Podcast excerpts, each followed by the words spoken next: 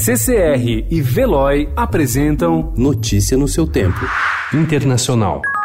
We began just the third presidential impeachment trial in American history. Today, we will consider and pass an organizing resolution that will structure the first phase of the trial. This initial step will offer O Senado dos Estados Unidos começou ontem o julgamento do impeachment do presidente Donald Trump. No plenário, republicanos e democratas travaram uma batalha para definir as regras do jogo. Os aliados de Trump têm pressa e apostam na maioria de 53 de um total de 100 senadores para garantir um processo curto e rápido. A sensação térmica em Washington era de 3 graus Celsius negativos, mas o frio não amedrontou cerca de 40 manifestantes que foram à porta do Senado e nem os impediu de bater panelas e levantar cartazes, mesmo sendo difícil tirar as mãos de dentro dos bolsos.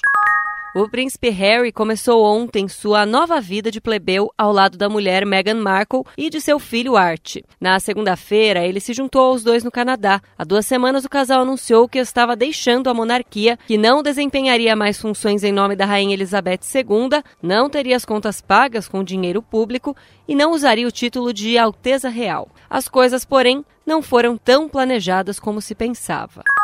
O secretário de Estado americano Mike Pompeo disse ontem na Costa Rica que houve inúmeras conversas com o presidente venezuelano Nicolás Maduro, mas ainda não há disposição de o regime chavista de realizar eleições livres. There have been lots of conversations with Nicolas Maduro over these past months. There's been no demonstration that he is prepared to permit free and open presidential elections. He knows that he would lose. Em seguida, um funcionário do Departamento de Estado esclareceu que Pompeu se referia a negociações entre países europeus e Maduro, não os Estados Unidos.